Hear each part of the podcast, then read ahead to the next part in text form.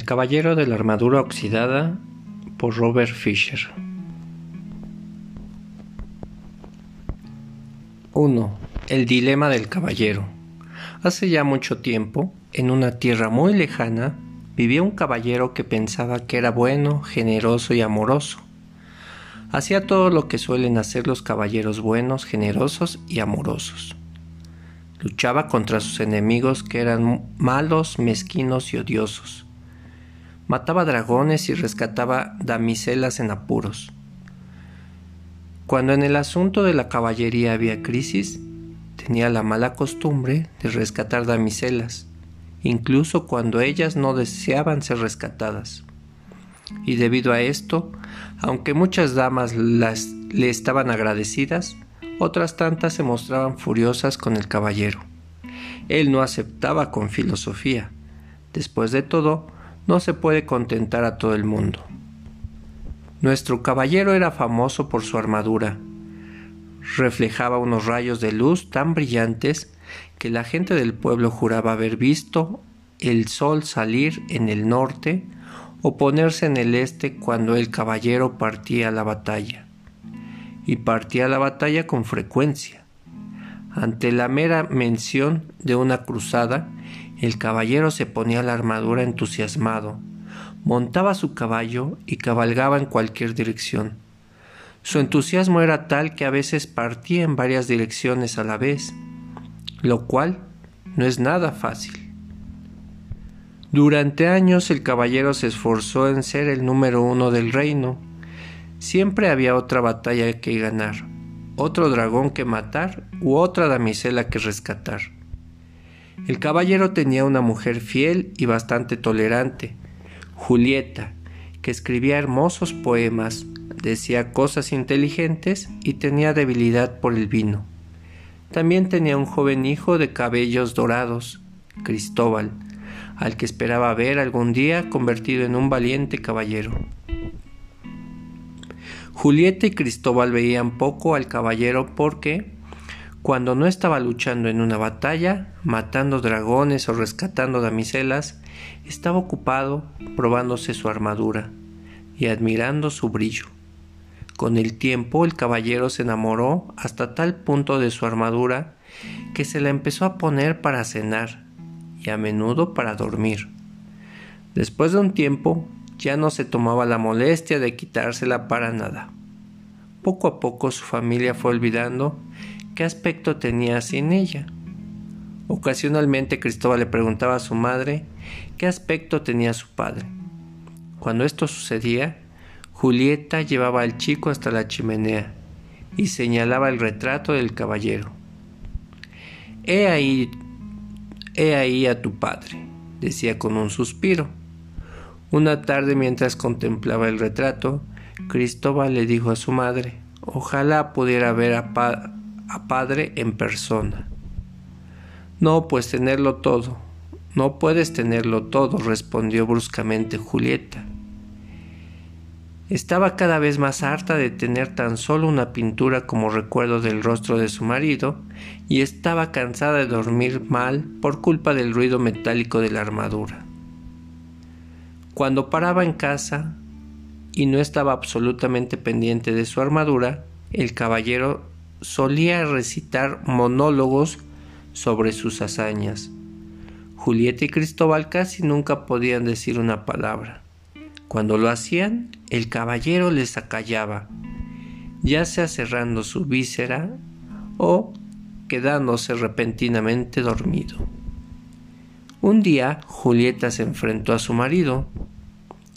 «Creo que amas más a tu armadura de lo que me amas a mí». «Eso no es verdad», respondió el caballero. «¿Acaso no te amé lo suficiente como para rescatarte de aquel dragón e instalarte en este elegante castillo con paredes empedradas?» «Lo que tú amas», dijo Julieta, espiando a través de la visera para poder ver sus ojos, «era la idea de rescatarme. No me amabas realmente, entonces, y tampoco me amas realmente ahora». «Sí que te amo», insistió el caballero, abrazándola torpemente con su fría y rígida armadura, casi rompiéndole las costillas. Entonces quítate esa armadura para que pueda ver quién eres en realidad, le exigió. No puedo quitármela. Tengo que estar preparado para montar en mi caballo y partir en cualquier dirección, explicó el caballero. Si no te quitas esa armadura, cogeré a Cristóbal, subiré a mi caballo y me marcharé de tu vida. Bueno, esto sí fue un golpe para el caballero. No quiera que Julieta se fuera. Amaba a su esposa y a su hijo y a su elegante castillo, pero también amaba su armadura porque le mostraba a todos quién era él, un caballero bueno, generoso y amoroso. ¿Por qué no se daba cuenta Julieta de ninguna de estas cualidades? El caballero estaba inquieto. Finalmente tomó una decisión. Continuar llevando la armadura no valía la pena si por ello había de perder a Julieta y a Cristóbal. De mala gana el caballero intentó quitarse el yermo, pero no se movió. Tiró con más fuerza. Estaba muy enganchado. Desesperado, intentó levantar la visera, pero por desgracia también estaba atascada. Aunque tiró de la visera una y otra vez más, no consiguió nada. El caballero caminó de arriba abajo con gran agitación. ¿Cómo podía haber sucedido esto? Quizá no era tan sorprendente encontrar el yermo atascado, ya que no se lo había quitado en años, pero la visera era otro asunto. La había abierto con regularidad para comer y beber, pero bueno, si la había abierto esa misma mañana para desayunar huevos revueltos y cerdo en su salsa. Repentinamente el caballero tuvo una idea. Sin decir a dónde iba, salió corriendo hacia la tienda del herrero, en el patio del castillo. Cuando llegó, el herrero estaba dándole forma a una herradura con sus manos. —Herrero —dijo el caballero—, tengo un problema. —Sois un problema, señor —dijo socarronamente el herrero, con su tacto habitual. El caballero, que normalmente gustaba de bromear, arrugó el entrecejo. —No estoy de humor para tus bromas en estos momentos. Estoy atrapado en esta armadura —vociferó, al tiempo que golpeaba el suelo con el pie revestido de acero, dejándolo caer accidentalmente sobre el dedo gordo del pie del herrero. El herrero dejó escapar un aullido y, olvidando por un momento que el caballero era su señor, le propinó un brutal golpe en el yelmo. El caballero sintió tan solo una ligera molestia. El yelmo ni se movió. —Inténtalo otra vez —ordenó el caballero, sin darse cuenta de que el herrero le había golpeado porque estaba enfadado. —Con gusto —dijo el herrero, balanceando un martillo en venganza y dejándolo caer con fuerza sobre el yelmo del caballero. Y el yelmo ni siquiera se abolló. El caballero se sintió muy turbado. El herrero era con mucho el hombre más fuerte del reino. Si él no podía sacar al caballero de su armadura, ¿quién podría? Como era un buen hombre, excepto cuando le aplastaban el dedo gordo del pie, el herrero percibió el pánico del caballero y sintió lástima. —Estáis en una situación difícil, caballero, pero no os dejéis por vencido, no os deis por vencido. Regresad mañana cuando yo haya descansado. Me habéis cogido al final de un día muy duro. Aquella noche la cena fue difícil. Julieta se enfadaba cada vez más a medida que iba introduciendo por los orificios de la visera del caballero la comida que había tenido que triturar previamente. A mitad de la cena el caballero le contó a Julieta que el herrero había intentado abrir la armadura, pero que había fracasado. No te creo, bestia ruidosa, gritó al tiempo que estrellaba el plato de puré de estofado de la paloma contra su yelmo. El caballero no sintió nada, solo cuando la salsa comenzó a chorrear por los orificios de la visera. Se dio cuenta de que le habían dado, en la cabeza. Tampoco había sentido el martillo del herrero aquella tarde.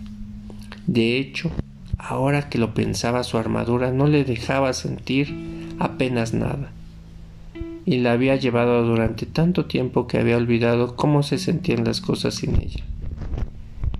El caballero se entristeció mucho porque Julieta no creía que estaba intentando quitarse la armadura. El herrero y él lo habían intentado, y lo siguieron intentando durante días sin éxito. Cada día el caballero se deprimía más y Julieta estaba cada vez más fría.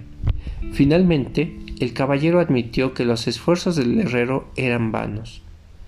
Vaya, con el hombre más fuerte del reino, ni siquiera puedes abrir este montón de lata, gritó con frustración. Cuando el caballero regresó a casa, Julieta le chilló. Tu hijo no tiene más que un retrato de su padre. Y estoy harta de hablar con una visera cerrada. No pienso volver a pasar comida por los agujeros de esa horrible cosa nunca más. Este es el último puré de cordero que te preparo. No es mi culpa si estoy atrapado en esta armadura. Tenía que llevarla para estar siempre listo para la batalla. ¿De qué otra manera si no? ¿Hubiera podido comprar bonitos castillos y caballos para ti y para Cristóbal? No lo hacías para nosotros. No lo hacías por nosotros, argumentó Julieta. Lo hacías por ti. Al caballero le dolió en el alma que su mujer pareciera no amarlo más. Al caballero le dolió en el alma que su mujer pareciera no amarlo más. También temía que si no se quitaba la armadura pronto, Julieta y Cristóbal realmente se marcharían. Tenía que quitarse la armadura, pero no sabía cómo. El caballero descartó una idea tras otra por considerarlas poco viables. Algunos planes eran realmente peligrosos. Sabía que cualquier caballero que no se plantease fundir su armadura con la antorcha de un castillo, o congelarla saltando a un foso helado, o hacerla explotar por un cañón, estaba seriamente necesitado de ayuda. Incapaz de encontrar ayuda en su propio reino, el caballero decidió buscar en otras tierras. En algún lugar debe haber alguien que me pueda ayudar a quitarme esta armadura, pensó. Desde luego echaría de menos a Julieta, Cristóbal y el elegante castillo.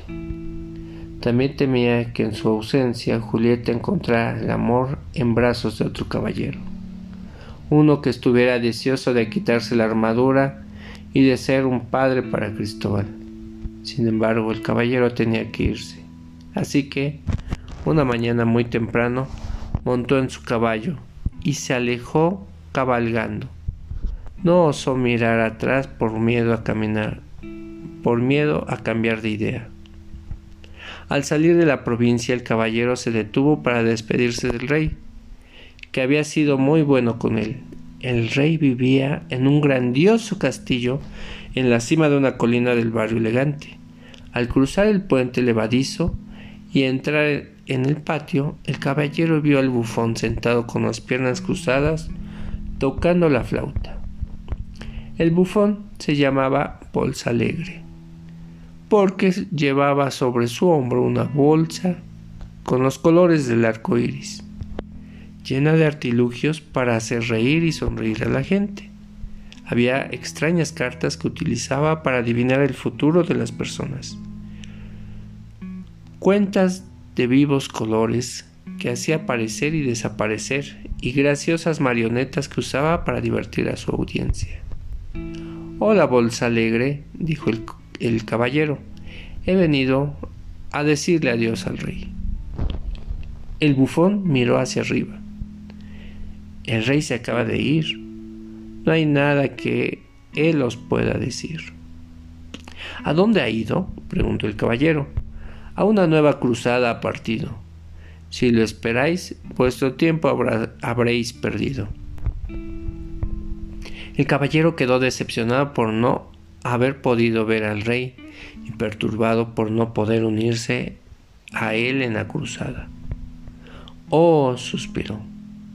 Podría morir de inanición dentro de esta armadura antes de que el rey llegara. Quizá no le vuelva a ver nunca más.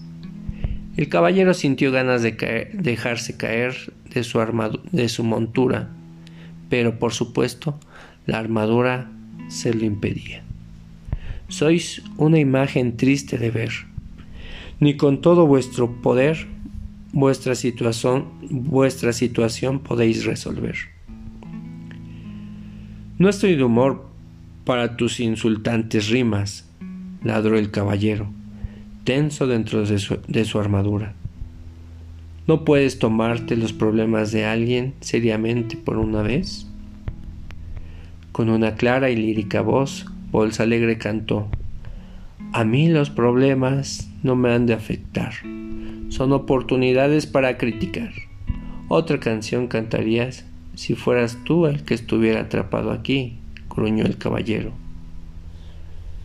Bolsa Alegre continuó: —A todos, alguna armadura nos tiene atrapados, solo que la vuestra ya la habéis encontrado. No tengo tiempo de quedarme y oír tus tonterías. Tengo que encontrar la manera de salir de esta armadura. Y dicho esto, el caballero se puso a partir, pero Bolsa Alegre le llamó: —Hay alguien que puede ayudaros, caballero, a sacar a la luz vuestro yo verdadero. El caballero detuvo su caballo bruscamente y, emocionado, regresó hacia Bolsa Alegre. —¿Conoces a alguien que me pueda sacar de esta armadura? —¿Quién es? —Tenéis que ver al mago Merlín. Así lograréis ser libre al fin. —¿Merlín? —El único Merlín del que he oído hablar. Es el gran sabio, el maestro del rey Arturo. —Sí, es él. El mismo es. Merlín solo hay uno, ni dos, ni tres. —¿Pero puede ser? —exclamó el caballero. —Merlín y el rey Arturo vivieron hace muchos años. Bolsa Alegre replicó: —Es verdad, pero aún vive. Ahora, en los bosques, el sabio mora. —Pero esos bosques son tan grandes —dijo el caballero—, ¿cómo lo encontraré allí? Bolsa Alegre sonrió. —Aunque muy difícil ahora os parece, cuando el alumno está preparado, el maestro aparece. Ojalá Merlín apareciera pronto. —Voy a buscarlo a él —dijo el caballero. Estiró el brazo y le dio la mano a Bolsa Alegre en señal de gratitud, y por poco tritura los dedos del bufón con el guantelete. Bolsa Alegre dio un grito. El caballero soltó rápidamente la mano del bufón. —Lo siento. Bolsa Alegre se frotó los magullados dedos. —Cuando la armadura desaparezca y estéis bien, sentiréis el dolor de los otros también. —Me voy —dijo el caballero. Hizo girar a su caballo y, abrigando nuevas esperanzas en su corazón, se alejó galopando.